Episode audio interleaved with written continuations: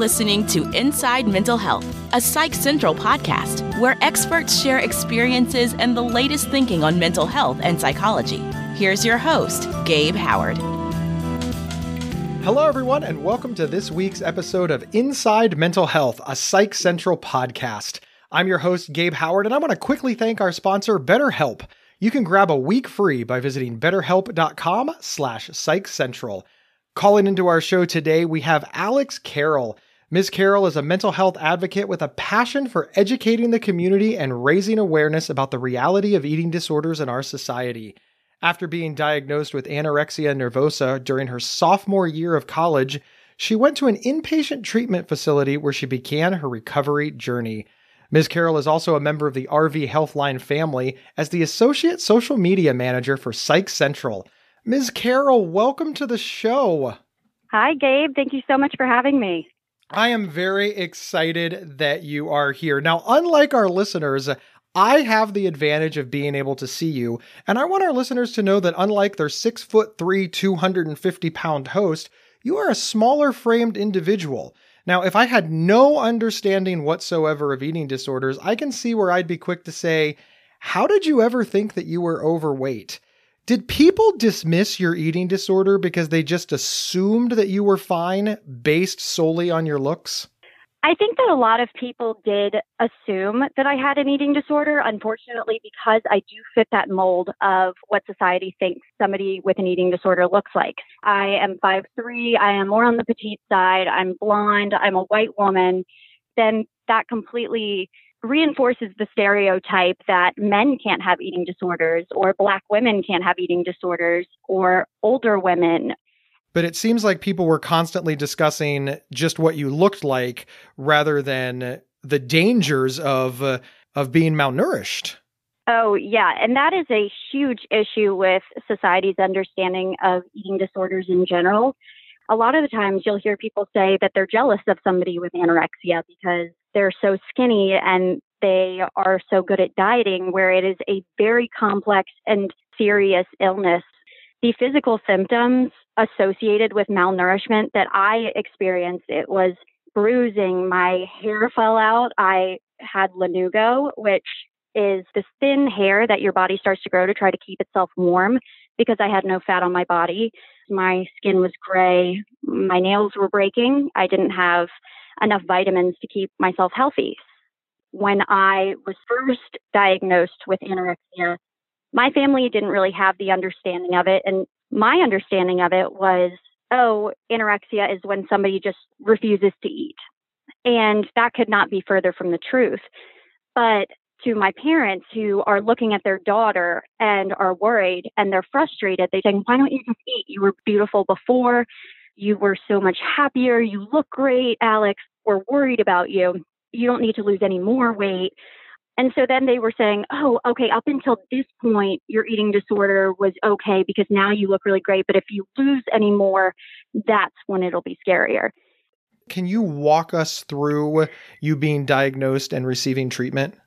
Over the summer going into my sophomore year, I had been going back and forth in my mind thinking, do I have an eating disorder? Is this normal? Because at first it started out very normal in terms of what you would expect from a diet. I was getting ready to go to beach week and I made a goal for myself. I'm going to lose X amount of pounds. I was going to be fine after that. And I was like, I'll go back. I'll eat pizza after the beach. But then I decided I wanted to keep it up. I had gotten praise for the weight that I had lost. I became addicted to the numbers. Food wasn't food to me. It was, okay, I ate a thousand calories today let me try to get to 900 tomorrow. Then I would say, okay, I did 900. Let me try to do 850. And the more times that I was beating what I wanted to eat that day, that pride would skyrocket. But as that pride skyrocketed, I started noticing that my lows were getting so much worse. If I ate above my goal at first, I was like, okay, we'll try again. Quickly turned into, in my mind, what are you doing? You're disgusting. How could you have had that second bowl of strawberries? You completely ruined your diet. Now you have to overcompensate. And my birthday is in August. The entire time I was dreading it because I knew that with birthdays came birthday dinners and birthday cake. that was terrifying. And I was dreading my birthday. And that's when I truly did realize that something was wrong. For me, that was confusing because I thought, okay, my boyfriend at the time, my family, nobody was saying anything to me. And so it must not be that big of a deal if the people close to me aren't saying anything. I secretly wanted that validation of somebody to express the concern because I felt like I wasn't going to be able to put a name on it. And when that finally happened, my dad and I, we were on a walk and he had told me that he was getting worried about me and that he would like for me to see the therapist on campus when I went back to school. And I agreed because at that point it had been months of me feeling very alone and it was exhausting and I did not want to be sick. Nobody with an eating disorder wants to have an eating disorder. I wanted to get better and that's that's hard to say as somebody with an eating disorder too because you can personally want to get better but your eating disorder will completely take over your mind and tell you you don't want to get better. That's the worst thing you could possibly imagine when I was on campus, the whole time I was like, okay, I'll go to the, see the therapist. I'll go see the dietitian. Um, saw a psychiatrist who had prescribed medication. And so I was going through all of these steps and I still didn't feel like I was sick enough. No motivation at that time to get better. And the scary part about my eating disorder was that when you were restricting food and nutrition to the extent that I was, I was eating no more than 50 calories a day. I stopped taking my vitamins because I didn't want those extra 15. When your body is that malnourished, the only way that it can keep itself alive is to put all of the energy, all of the nutrients it has towards your vitals. So I didn't have the energy to feel emotions. My body put all of my nutrients towards my vital organs. So that's why my hair fell out. That wasn't essential. I saw all of these physical symptoms and I still thought to myself, I'm not sick enough. And my team had told me all about the statistics. I knew that behind opioid addiction, anorexia was the leading cause of death among all mental illnesses. And it's because it gets so severe and people will have heart attacks or go into organ failure. And I knew that. And I knew that that was a reality, but I still thought, no, it's not going to happen to me even when I was put on a, a Holter monitor to monitor my heart, even when I was passing out walking up a hill to a class, I still felt, no, I'm still not sick enough. One of the turning points for me was I had to go to a hospital and get blood work done. Now, again, being so malnourished and dehydrated, my veins were very small and they could not get a viable vein. They used baby needles, they were trying everything to the point where they were saying if we can't get any more blood, we will have to get it from your neck. And luckily, they finally found one vein and they saw that my blood sugar was so low. And they put a soda in front of me and gummies, and they said, You have to eat and drink these, or you are going to be admitted here overnight against your will. And I looked at them like they were crazy because, of course, I wouldn't be sitting there if I could just drink a soda and eat these gummies. it took me about an hour to get the soda down and I felt extreme guilt after that. And I think that that was when I knew that I was so sick. I watched my parents and they were just terrified. There came a point where they kept persuading me to go to treatment. Everybody was in my corner except for me.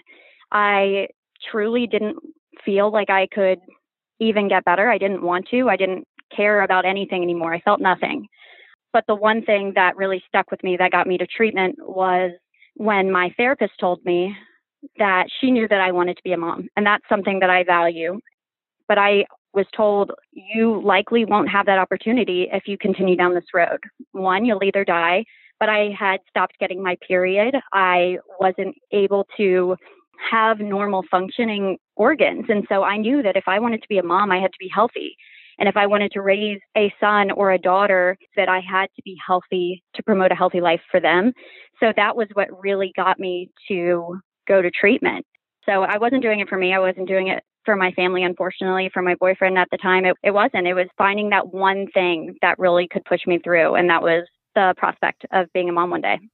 If I understand correctly, you were in treatment for quite some time, so long that you ultimately made the decision to drop out of college.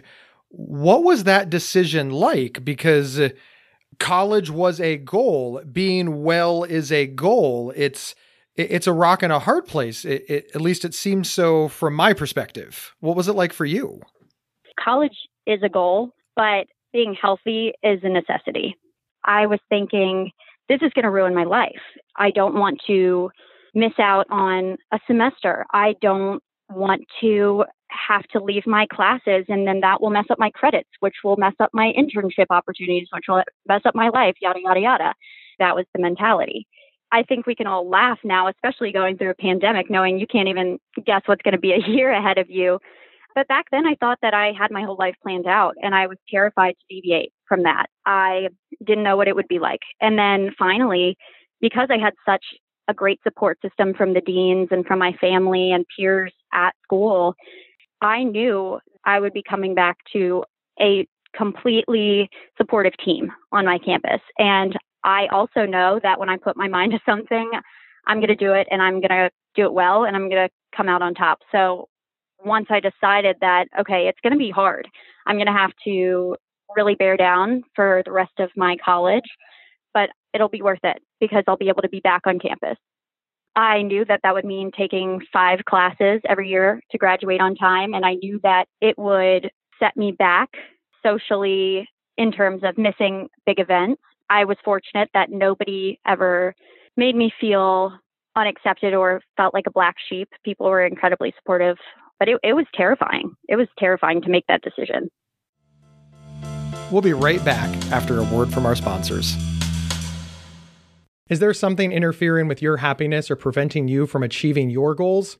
I know managing my mental health and a busy recording schedule seemed impossible until I found BetterHelp Online Therapy. They can match you with your own licensed professional therapist in under 48 hours. Just visit betterhelp.com slash psychcentral to save 10% and get a week free. That's betterhelp.com slash psych central Join the over 1 million people who have taken charge of their mental health. Hey everyone, my name is Rachel Star Withers, and I live with schizophrenia. I'm also the host of Inside Schizophrenia, a podcast that dives deep into all things schizophrenia, featuring personal experiences and experts to help you better understand and navigate schizophrenia. Inside Schizophrenia is a Psych Central and Healthline Media podcast, and we're available right now on your favorite podcast player. Check us out. We're back with Alex Carroll discussing her recovery journey with an eating disorder. Let's talk about a day in the life of treatment. What was that like? Were you in and, and please p- pardon my ignorance. Were you in a, a room with other people with anorexia? I'm trying to imagine what it looks like in there. And one of the things that you said earlier is still sticking to mind which is uh, you looked the part so therefore people helped you. And i just keep thinking well I know what those walls must look like because I saw a movie about it.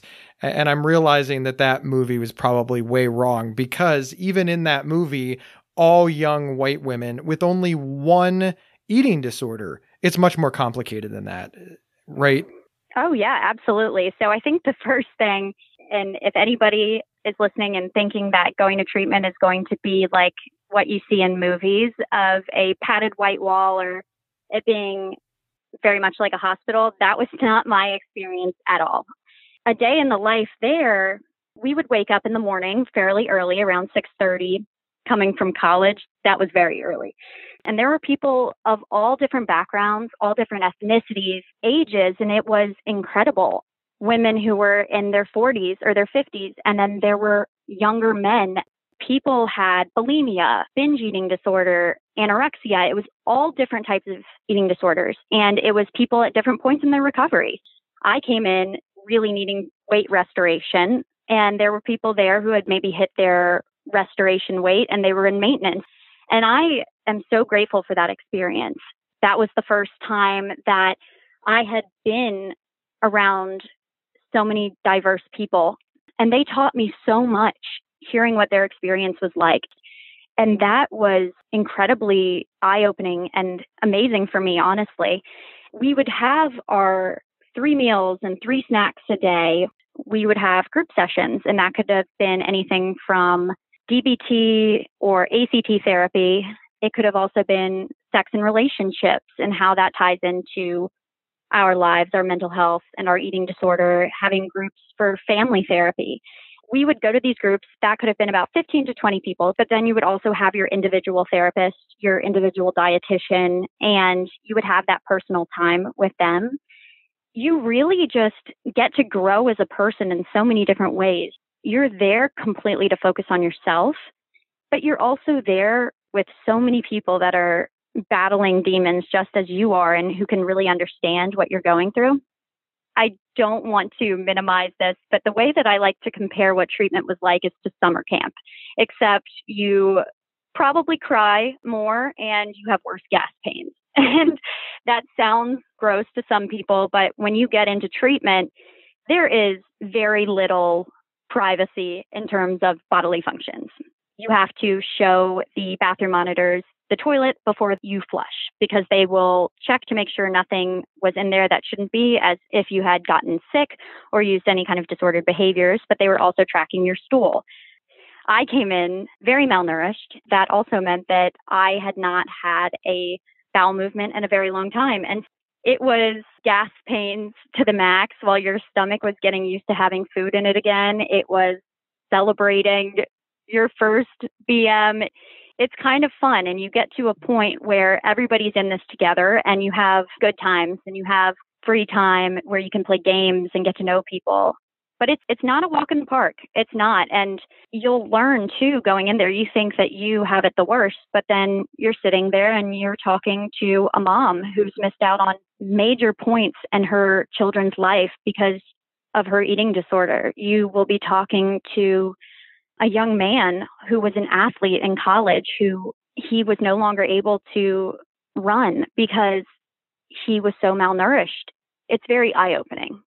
How long were you at the treatment center before you were released? And then my follow-up question to that is I'm assuming that the day that you left the treatment center wasn't wasn't recovery, that wasn't the end of treatment. What's what's next? I was at the Eating Recovery Center for about 2 months when I came back to Richmond, I was in partial hospitalization. So I would go there in the mornings and leave probably around eight at night and repeat the next day. And once I was in a place that my team felt like I could be more free, living on my own, and still going to treatment four days during the afternoons, outpatient treatment.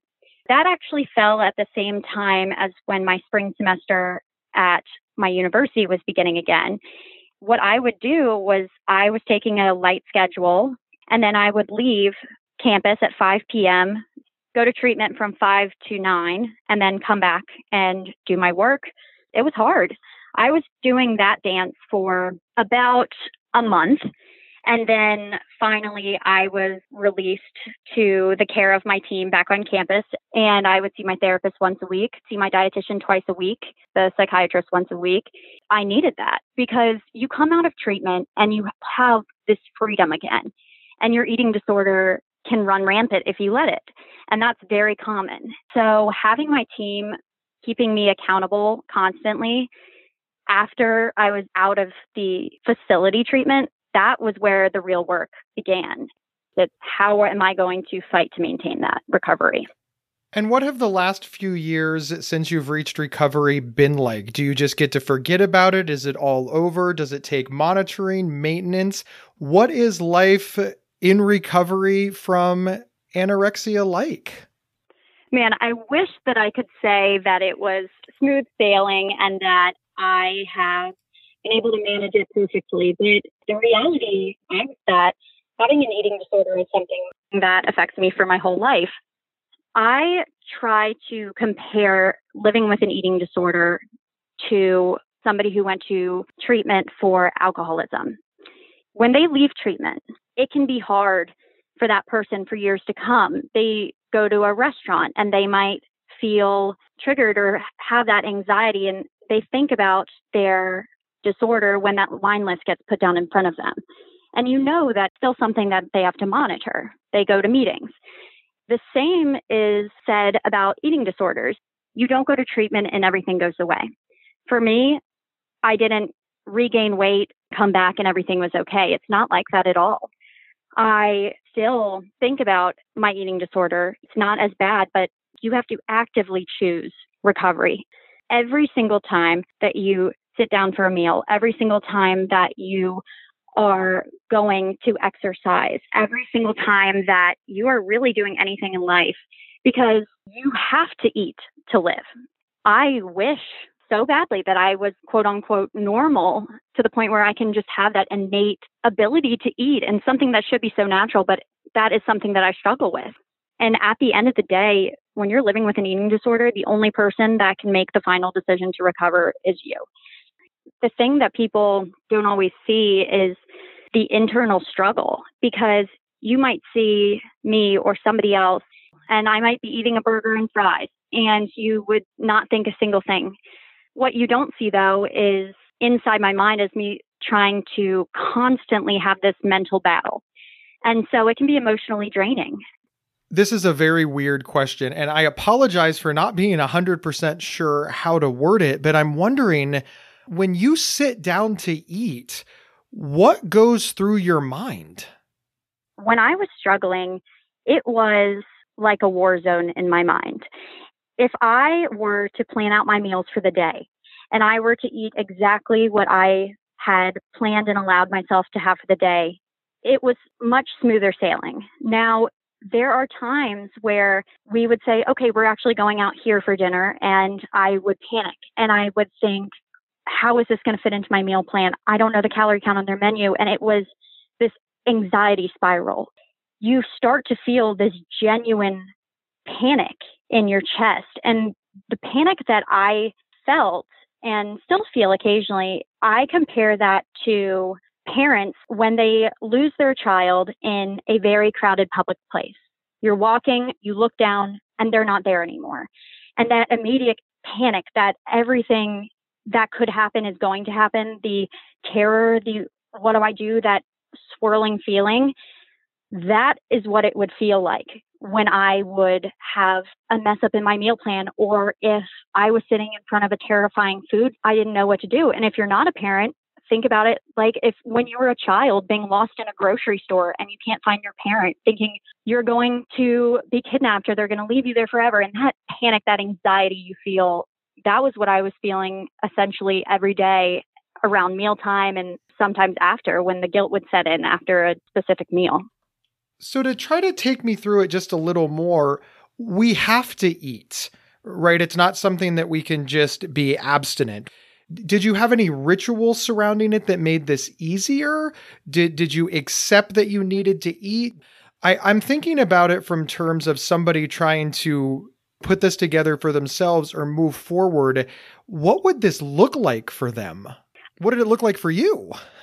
To clarify, are you asking what the ritual is like now in recovery or what it was like before while I was sick? See, I guess that's a very good question. I I would say both. What was it like before and after, and, and probably during? Because I, I imagine that it wasn't like one day you were this way and the next day you were that. I imagine there was there was probably a learning curve. Yeah, well, there was a completely different mindset shift too between when I was sick before going to treatment and now before I knew that I needed to eat and I knew physically I would die if I didn't get that in, yada, yada, yada. I knew the science behind it, still didn't care, but knew I had to do something.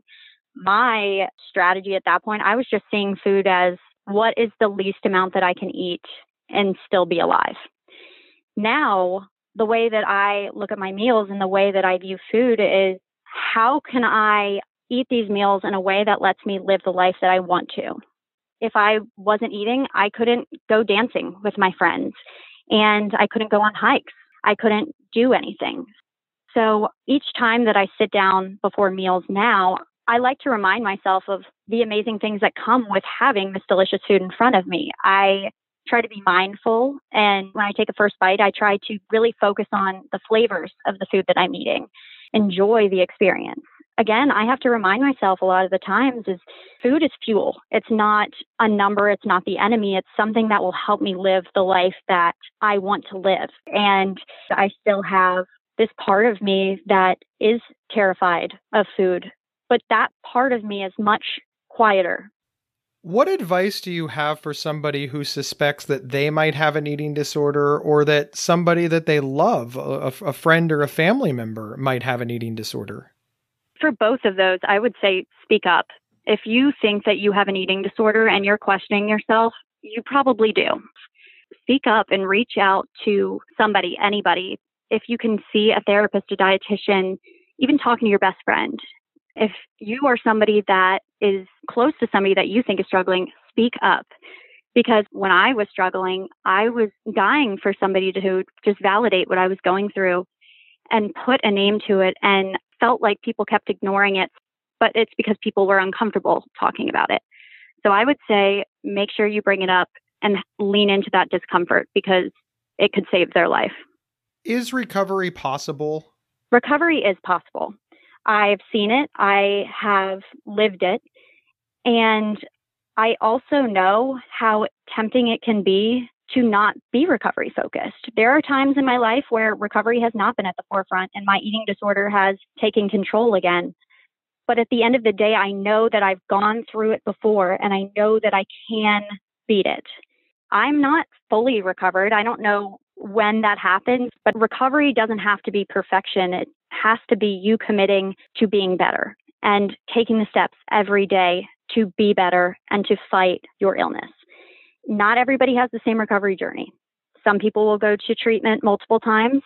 The biggest thing is that nobody wants to have an eating disorder. I think that there's always this notion that eating disorders come from a place of vanity. It might start that way as a diet, but it becomes something much more severe. It's more than just someone being stubborn or somebody eating too much or somebody having this as a choice. It's very much not a choice. And eating disorders don't discriminate. It doesn't matter if you are white, black, Asian, gay, straight, trans, it does not matter because eating disorders affect people of all walks of life. It's the mother of three, it's the athlete, it's the friend of your brother, it's all these different people that you might not see. There are over 30 million people in America living with an eating disorder.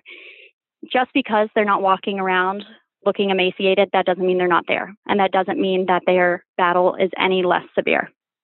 So that is one thing that I really want to make sure that people know is that it's not a choice and people of all different backgrounds will struggle. And it's not just the blonde, petite college girl like me. Ms. Carroll, thank you so much for being here. We really appreciate your time. Absolutely. I really enjoyed talking, Gabe, and anybody out there listening who is either struggling with an eating disorder or worried about somebody in their life that might be living with one, I hope that they found this helpful.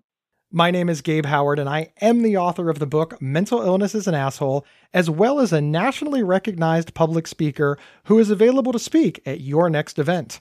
You can, of course, get my book on Amazon, or you can get a signed copy with free swag just by heading over to my website, gabehoward.com.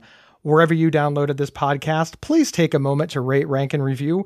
Also, follow or subscribe. It's absolutely free, and that way you won't miss any future episodes.